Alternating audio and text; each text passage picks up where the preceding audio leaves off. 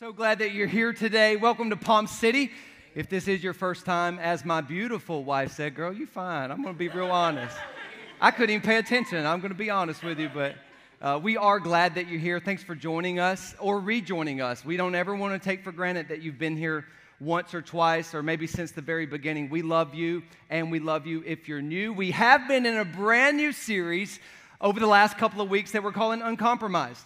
How many know culture is always at our door trying to get us to compromise our values, trying to get us to concede our convictions? Now, now we're not like creating an us and them culture. That's not what we're trying to do. Jesus said, Be in the world, just don't be of it. So, so we got to be in society and we got to be moving and staying fluid and meeting people and connecting, but we also have to know how to stand for truth. And so we've been in this series kind of diving through one of the best examples to do it outside of Jesus, of course, in the Old Testament. Come on, we're going OT. Shout out OT. Okay, what's up? What's up? That, is a part of your Bible. Uh, but we've been in the book of Daniel because he, he just he did it well, and he did it for 75 to 80 years from the time he was probably 15 all the way up into his death around 90, which shows us a couple of things. It can be done, and we have the responsibility to do it. Somebody say amen right there. So um, it, it, let me set up the historical context if you are new, or just to recap all of us, because in between Sundays, a lot happens, right? Come on, seven days, a lot in, in my life happens. I know it does in yours. So the context of this book of the Bible is God brought the people of God, the Israelites, out of Egypt. Come on, He delivered them out. They still had a little Egypt in them. You know what I'm saying? Reminds me of Snoop Dogg. You can take the hood out of me, but you can't take me, or you take me out of the hood, but you can't take the hood out of me. It was kind of like that for the Israelites. And uh, God brought them out, delivered them, but they still had some things to work on. So He journeyed them through a process. Come on, He's a process God. And He journeyed them to what the Bible would call the promised land, which God wants us all to live in a promised land, as Krista said, a spacious place. That yes, it's about going to heaven, but also it's about bringing heaven to earth. God wants that for you. And, and, and, that's why we're Palm City Church, because the Bible says the righteous will flourish like a palm tree. And we want to see you live a flourishing life, not just when you get to heaven, but here on earth. And so that's the heart of our church. But Daniel, these guys, uh, they, they had been brought out of uh, Egypt and on their way to the promised land. And God blessed them. They lived in the, the promise of God's blessing for like 400 years. But how many know sometimes when things are good, you forget the one who made it good? And you fall in love with the blessing instead of the God of the blessing. That's kind of what they did. And like us, I mean, not us, n- none of you, just me, um, they kind of went their own way and were like, Peace out, God. I'll call you when I need you. And so they, they kind of abandoned the way of God. And God's like, Look, I, I love you, but if you do this, you're going to go back into captivity. And so that's exactly what happened. This dude named King Nebuchadnezzar, last week we called him King Nebi. Shout out King Nebi. And, and he, he tried to invade them and take them captive for years, about 20 years. The third time he made an attempt, he was successful, but his father passed away. And so, in order to secure the throne and to make sure while he's out trying to gain ground for the kingdom that he doesn't lose his place in the line, he has to bail just after he takes them captive. But he doesn't leave and go back to Babylon alone, he takes some Hebrew boys with him. His goal was to bring them back, the Bible says, and train them in the language and literature of Babylon which we learn that Babylon is not just geographical, Babylon is spiritual. The, the word actually in Genesis 11, the word Babel means confusion. And how many know if there's one word that defines culture today, it's confusion, man. There's a lot going on. So in week one, we talked about that. Okay, since all these things are happening, what do we do? What do we do? Well, we have to know how to respond. And, and we talked about responding like Jesus would. It doesn't mean we hide in our house until we go to heaven but it also doesn't mean we go out into the world telling everybody what's wrong with them. We have to balance the two. John 1, Jesus said, or the Bible says Jesus was full of grace and truth. Some, sometimes some of us are full of one, but not both. But the Bible standard, the Christian standard, is that we would be both full of grace and truth. And so we talked about that when culture shifts, and it has, and it is going to continue. Okay, that's a fact. That's not, that's not up for debate. It has and it will continue. What do we do when it does? We have to respond in truth and grace. That was week one. Week two, we kind of dove into the thought of okay, what's going on in culture? What's the main culprit? Which we looked at the word Babylon and realized it, it means confusion, but we also realized behind every confused culture is a spirit of pride. When we abandon God and when we think we're God, when we think we know what's best for our lives, and we no longer look to the standard of God's word as healthy boundaries that God has established for us to live a rich and flourishing life, we no longer consider that. We now know the best way ourselves. So we abandon it, and that's what happens that, that Babylon is not just an empire that's long gone, it's a spirit that still exists today.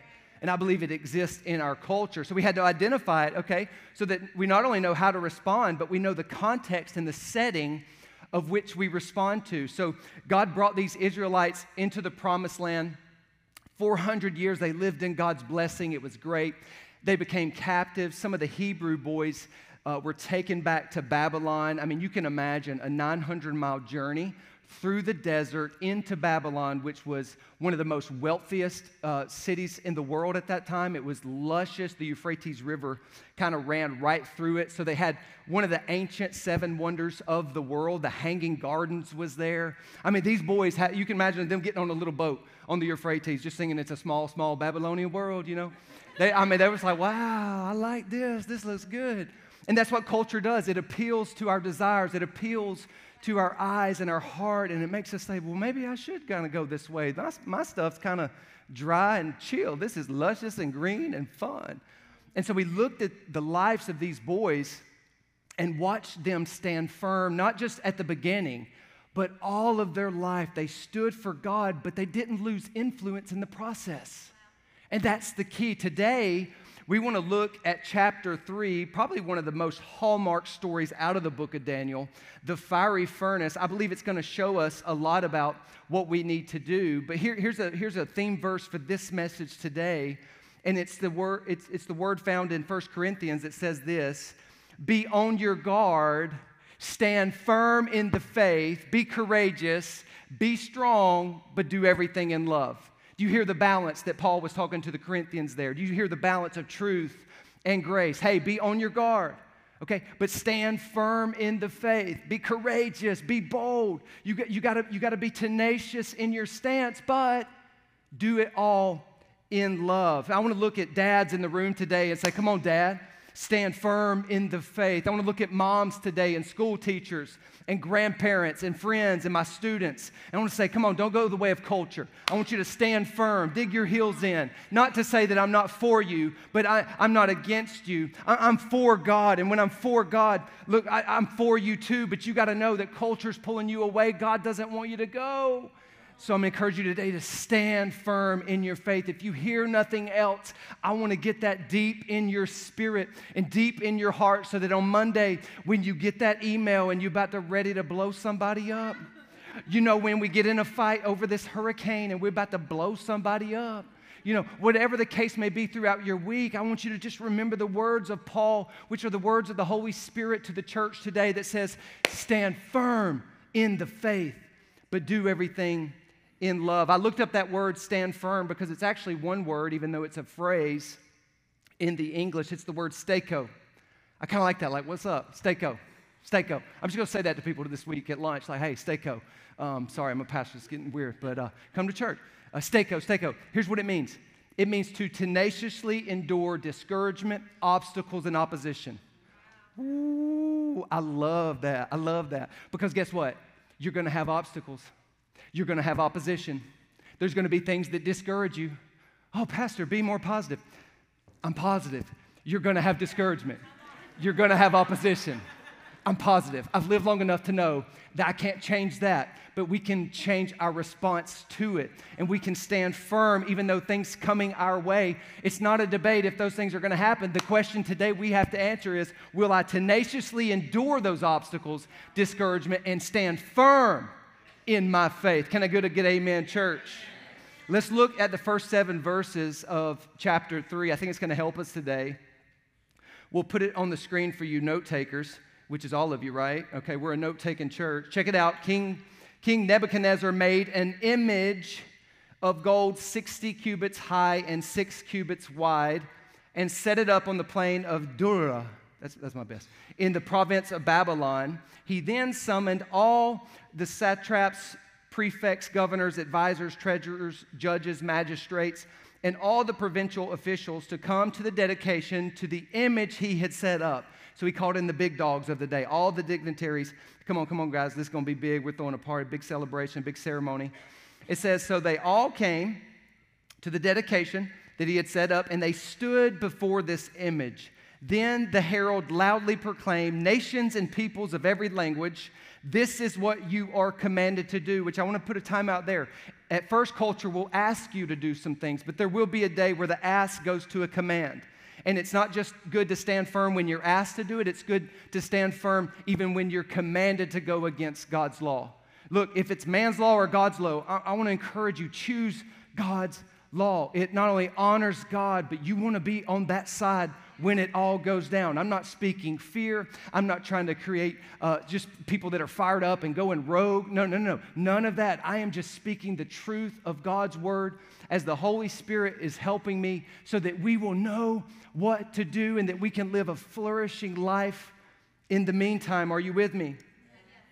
This is what you're commanded to do. As soon as you hear the sound of the horn, flute, zither, lyre, harp, pipe, and all kinds of music. Brother went out and had a Siberian or- orchestra, man. He was going big. You must fall down and worship the image of gold that King Nebuchadnezzar has set up.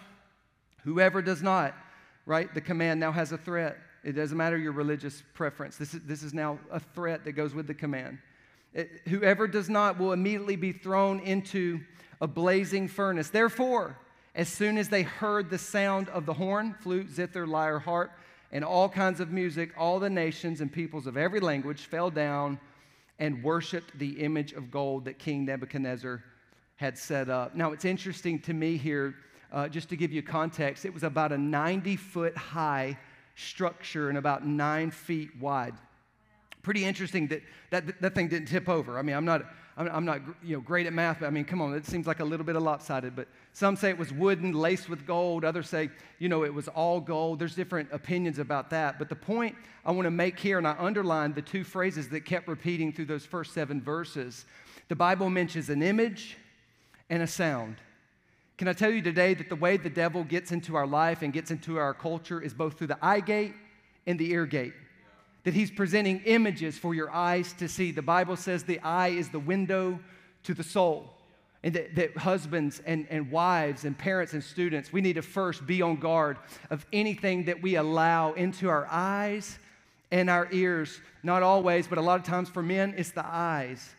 And for our ladies, it's the ears. It's not a rule, it, it can always change, but that's something we generally see. We got to watch the eye gate and the ear gate, and we have to grapple with how much of the secular we allow into our life. I'm not your Holy Spirit, you have one. Okay, but you need to grapple with that. That is what I'll encourage you to do. Grapple with it. Put things before the Lord. Hey, I know I may can, but should I? We got to grapple with the image and the sounds that we're giving our heart to. The Bible goes on to say that some guys got mad because Daniel and his boys didn't bow. I can't imagine how many people were there, but there was definitely four that just kind of stood up, you know. And, and, what's interesting is, is, is the Bible meant when they said, I want you to bow, it wasn't like, you know, you hear the sound, get your things ready, and get, you know. No, no, the, the, the standard was as soon as you hear a note, you better hit the ground. That, that was the image the Bible gives us.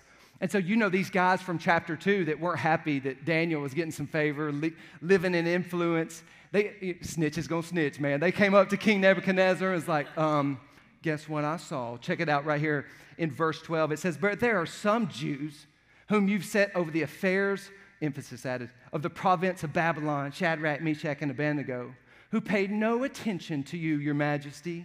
They neither serve your gods nor worship the image of gold you have set up. I think we need to remember today that not everyone that is in our circle is in our corner. You, you, you got to know that today. It's not to judge those, but just because they're rolling with you doesn't mean they've got your back when times hit rough. We got to we got to have godly lives, but godly lives come from having godly friends. It's why we have city groups here, man, because life change doesn't happen just in rows. Like we're together 70, 75 minutes, and then you're off to the races for another six days before we get to hang again. So we got to make sure that we're having relationships that text us and pray for us and call us because just because they're in your circle doesn't mean they're in your corner. These guys ratted them out, but the Bible goes on to say they got big mad about it.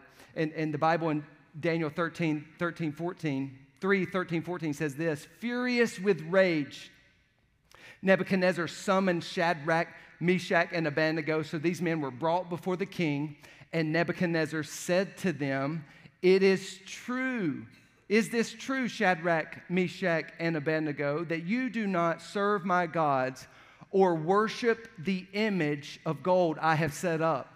So, so Nebuchadnezzar liked Daniel and the guys. I mean, he, they, they had some influence, and so he didn't immediately throw them in to the, the he was giving them a second chance which I want to tell you today. It's amazing how we can vocally stand firm in our faith, but when we're called to the carpet, when the rubber meets the road and someone confronts us about our stance, that is the moment where you know if you're really standing or not. It's not, talk is cheap. It's what we do after the vocal declaration of standing firm in our faith that matters most. And so here's what the, the guys did in verse 15 Nebuchadnezzar said, I'll give you one more chance when the music plays, if you fall down and worship the statue, we good. But if you refuse, you will be thrown into the flaming furnace within the hour. And what God can deliver you out of my hands then? Do you see the constant pressure the enemy is wanting to put on you? He, he, he's constantly commanding and threatening if you don't, you will have no friends. If you go to that new church, and you start worshiping and you start falling in love with Jesus, I'm gonna give you one more chance. But if I catch you up in that church again, if you start reading that word every day, if I catch you up in there, you're gonna be friendless. You're gonna be on your own. You think they love you, but them church people, they're crazy. They don't love you. And we have to get through all of that and realize what voice am I listening to? Am I listening to the voice of God and God's people that says, Come on, you can do it? It's not going to be easy, but stand firm in your faith. Are you listening to those who don't want the best for your life? who don't want to see you succeed and flourish. Again, just because they're in your circle doesn't mean they're in your corner. Everything I did for the first time was around people that probably weren't in my corner. when, I, when I smoked that, when I, when I drank that, when I went there, when I clicked that, right? You probably could say the same. It's that pure pressure that the enemy and our friendships can put on us and, and really change the course of our lives in a negative way. And that's why Gen Z, come on, look at me. If I'm your pastor, or if you don't have one, I'm asking, can I be your pastor today?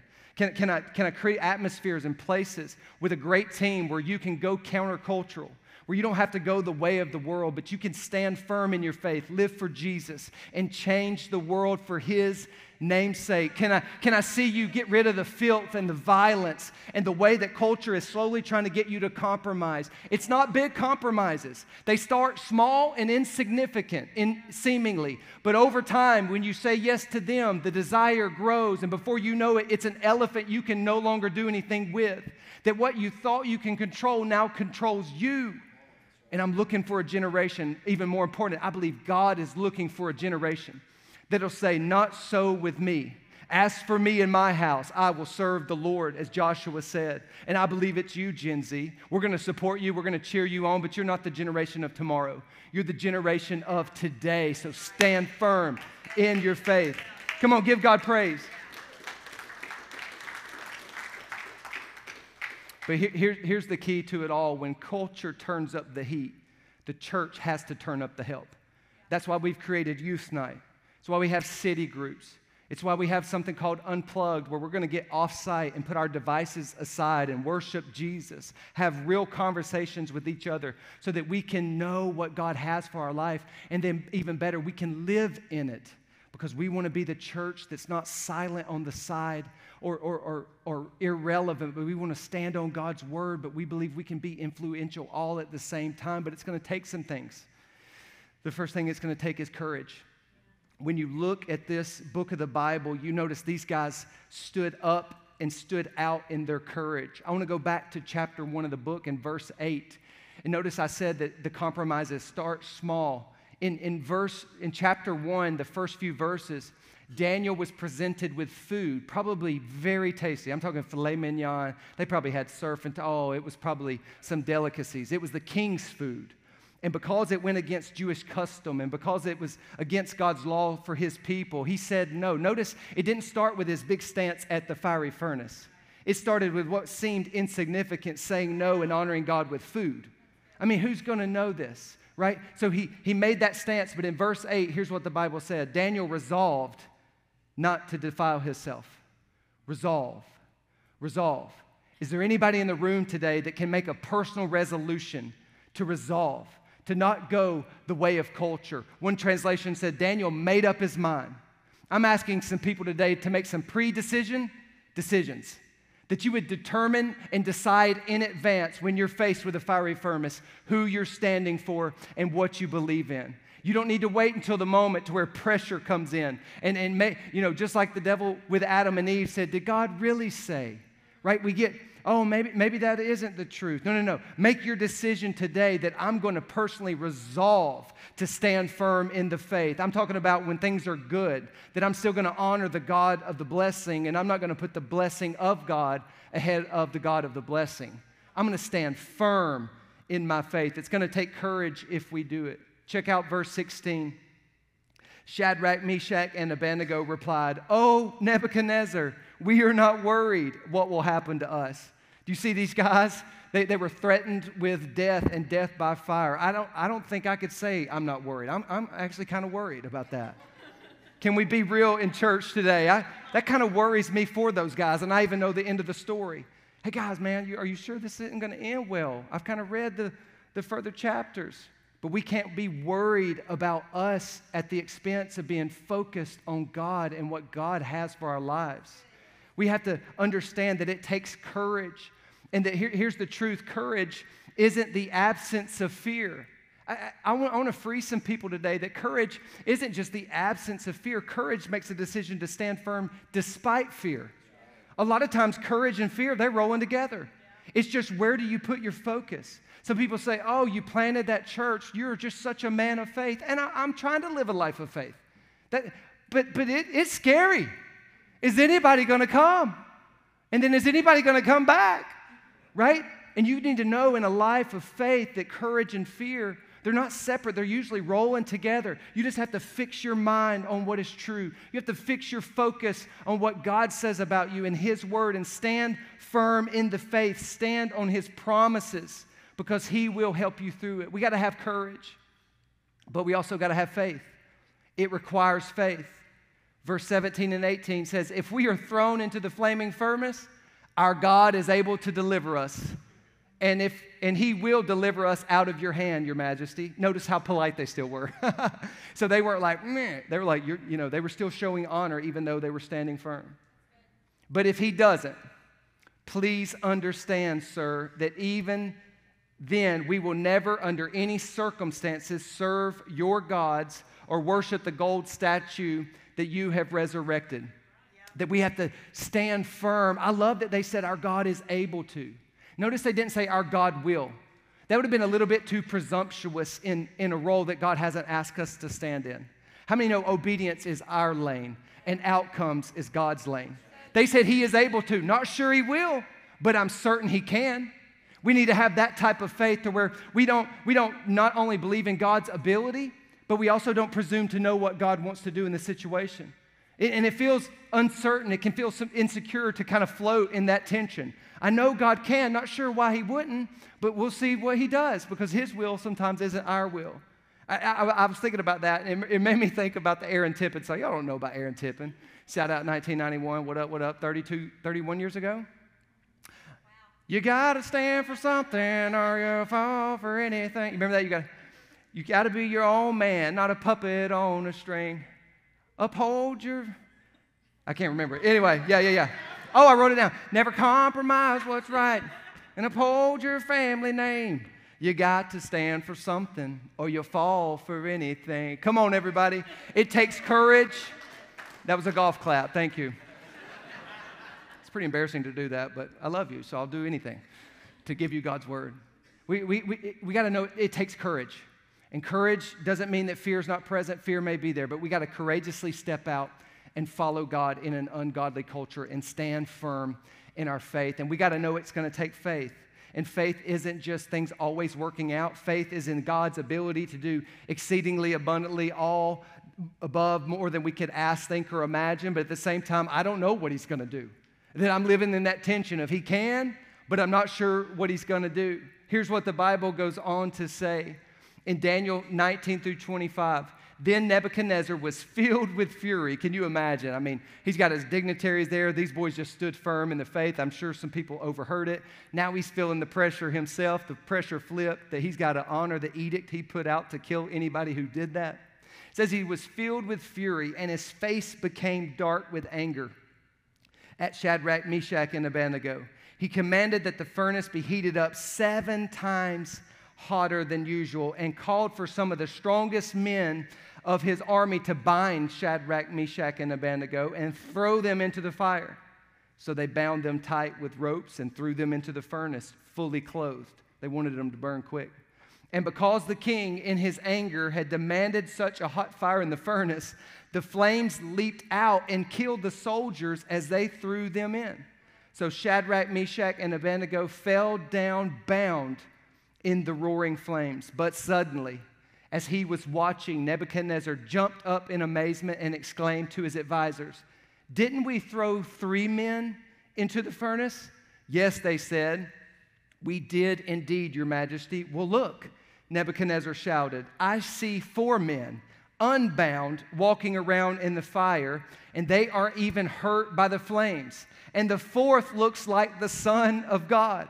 Come on, I took a lap around the, the living room when, when I read that this week that, that, that, that we may not see Jesus in our darkest days, but He's there. Our enemy will see God on our side in our hardest times. And I was just thinking in that moment, I wonder if there's anybody in the room today that you're not out of the fire, you're in the fire, but you still got praise in your mouth that you can give to God.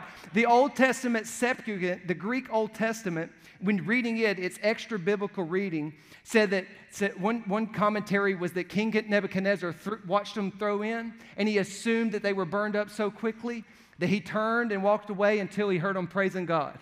And then he turned around to look, and that's when he saw them praising God in the fire. Is there anybody going through a situation that is hot it's hard. It's hardship that you did not expect, and you think it's going to be the end of you. But I'm telling you, you don't have to just praise at the end of that fiery furnace. You can lift up a little bit of shout of praise. You can open your mouth and, and shout with a voice of triumph, the Bible says, because your God is able. He will deliver you. And like the boy said, even if He don't, we ain't bowing. We're going to stand firm in our faith. Is there anybody in the room that's got that kind of praise today? Come on, put your hands together and give Jesus some praise.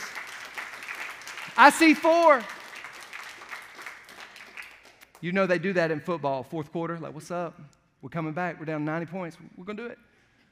You may be down this week. You may be going through some situations. I, I want you to subconsciously and even, even in your walk with your friends that when you're going through something hard this week, I want you to hold up four. I want you to say, hey, it's just me, but there's somebody else with me in this situation, that I'm not alone. I love the Bible says in Psalm 34 that God is close to the brokenhearted, that He helps those who are crushed in spirit.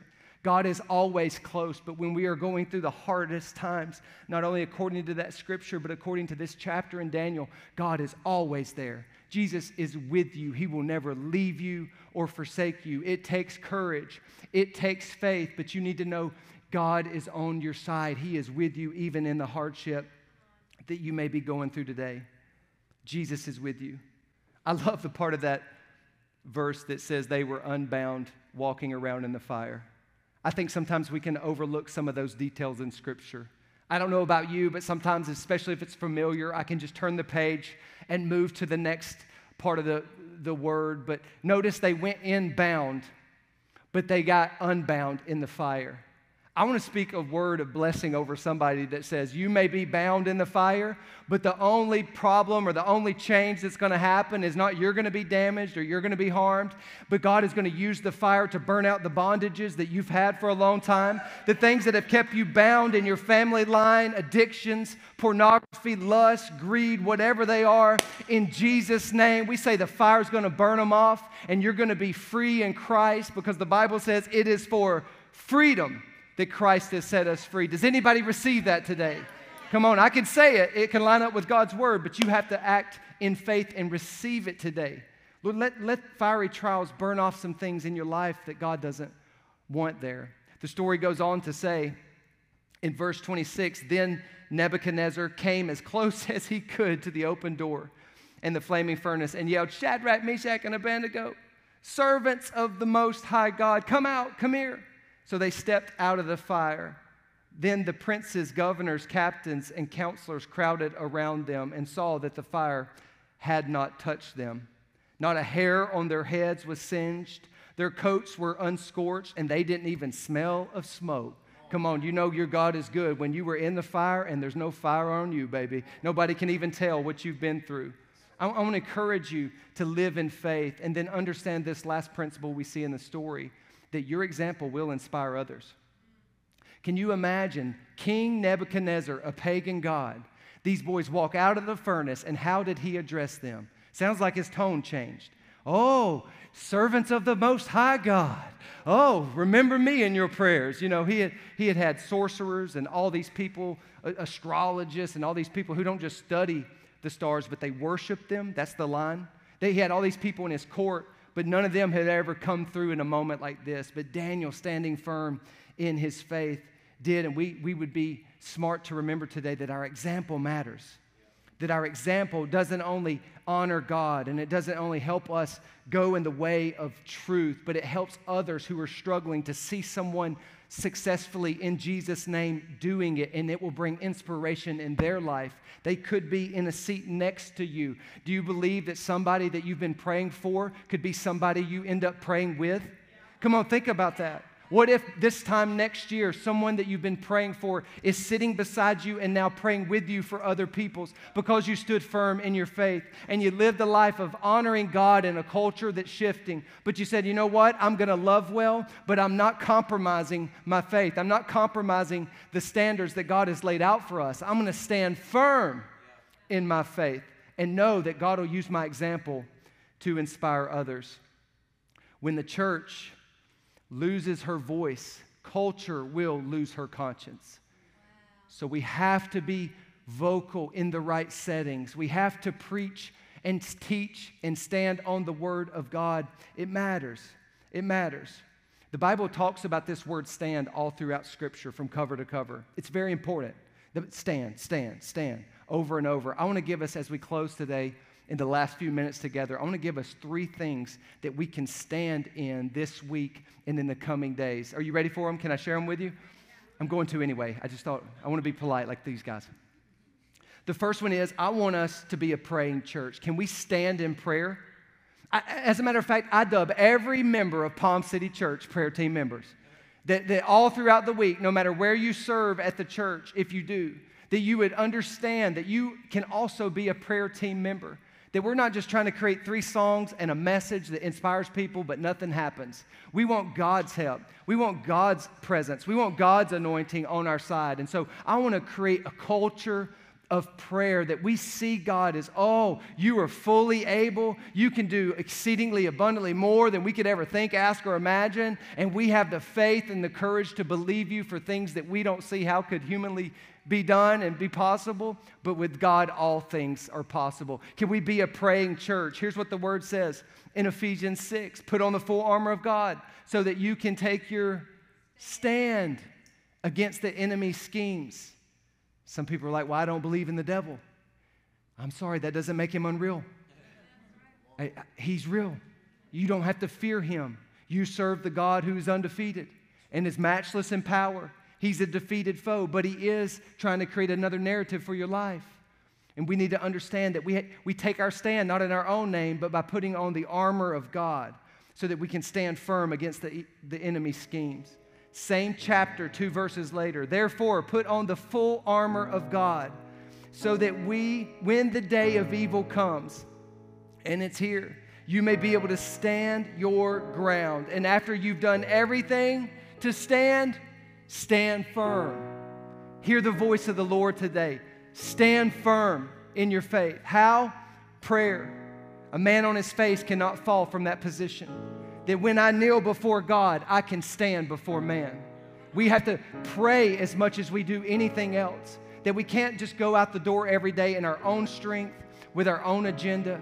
We have to bathe everything in prayer. We have to get wisdom from God. We have to hear the voice of the Holy Spirit saying, This is the way. Walk in it and stand firm in our faith. Number two, stand for my purpose. Did you know the enemy's goal is not to be mean to you? The enemy's goal for your life is to stop you and to crush your potential because he realized that Christ is in you. And if you ever connect with that kind of power, your faith life will go to a whole nother level. So he doesn't try to get you back into his camp because he may never be successful. But if he can keep you from advancing in the camp you're in, if he can keep you from realizing the power you really have, if he can keep you from understanding spiritual authority, and that in Jesus' name I can stand firm, that I can do all things through Christ who strengthens me, if he ever lets you catch that, game over. And so he tries to steal your purpose, and he lets your mistakes and your sin and your struggle communicate you're disqualified. Strike three, buddy, you're out. God's done with you. And I'm here to tell somebody that's not true. That you can stand firm in your faith and you can stand firm in your purpose. That God has a specific and a unique purpose for your life. That church was never designed to be one guy who's serving God and the rest of the people are just trying to hang on. No, that we would all find our unique contribution in God's kingdom to build God's church and reach God's people with the life giving message of Jesus Christ. You have a purpose. I'm encouraging you to stand for it. It's why we've created the growth track here at our church.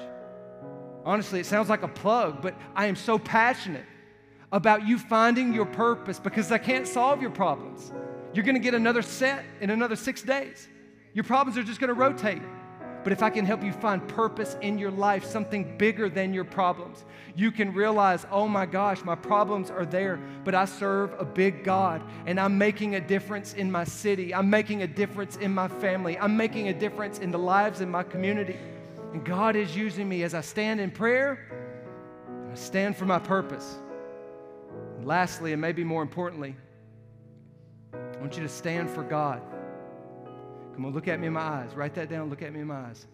I want you to stand for God. Doesn't mean we don't love people. I, those who forgive well love well. Why? Because they know how much they need Jesus. So anytime I feel prideful in my faith, I just remember how much God has forgiven me and still has to. And it gives me the grace to love people right where they at and not even judge them.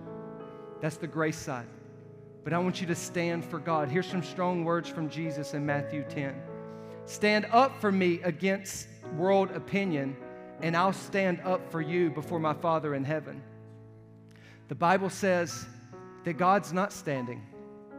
In Colossians 3:1, the Bible says that we are seated where Christ is seated, at the right hand of the Father. We should encourage us and change our perspective that we're not seeing life through this lens. We're seeing it from a heavenly perspective because we, because of Christ, are seated with Christ in heavenly places. That we're seated with Christ. But there is something that can make Christ get up from his seated position. And it's when you stand for him. The Bible says in Acts 7, there was a disciple named Stephen, and the church was being planted and the persecution was rising, and the attacks were ensuing. But there was a disciple named Stephen that said, Even if it costs me everything, even if I lose my job, I lose my position, or I lose my place, I'm standing firm on the Word of God. I'm standing firm in my faith. And the Bible says in Acts 7 that they began to throw stones at him and, and, and they begin to murder him by throwing rocks at him. And how many know after that first one hit, many of us may renege our decision? Whoa, whoa, whoa, hey, just kidding. No more rocks. But Stephen, under trial and under pain and under persecution, stood firm. And the Bible says, But Stephen, full of the Holy Spirit, looked up to heaven and saw the glory of God and Jesus standing at the right hand of God. Look, he said, I see heaven open and the Son of Man standing at the right hand of God. I want you to write this down and we'll pray that when I stand for Jesus, Jesus stands for me. Come on, would you bow your head and let's pray together? Father, I thank you for your word. I thank you for your perfect word.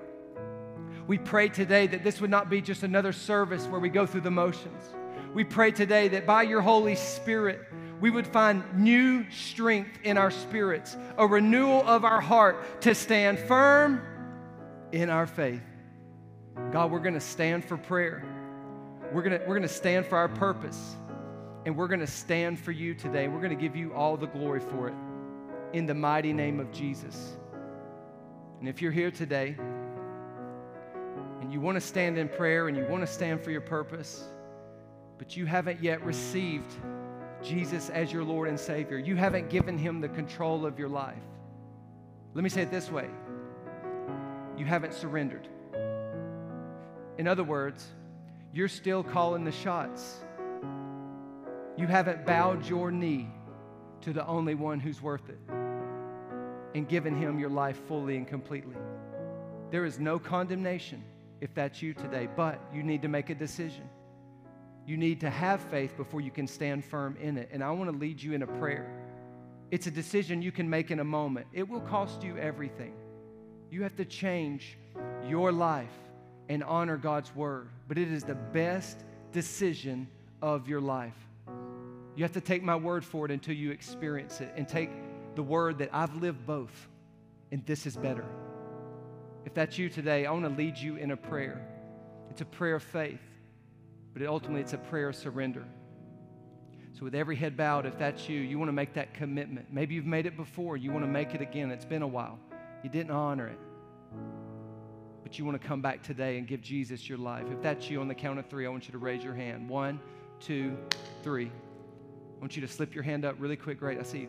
Great. Real quick. Slide it right back down. No one's looking around. This is your moment. God's calling you to stand firm in your faith. And I believe He's going to give you strength right now to do it. Pray this prayer. If you raised your hand, even if you didn't raise your hand, but you want to be included, you can. Pray something like this Jesus, I give you my life. I give you my heart. I'm going all in. Fill me with your spirit. Give me a fresh start. Give me a new nature. Come on now, make a, make a, make a turn. I'm turning from my old life and I'm turning to you. I'm going to follow you the rest of my life. And I will only bow to you, King Jesus. In your name. Everybody said, Amen. Come on, can we celebrate? Who's ready to stand firm in their faith? Amen.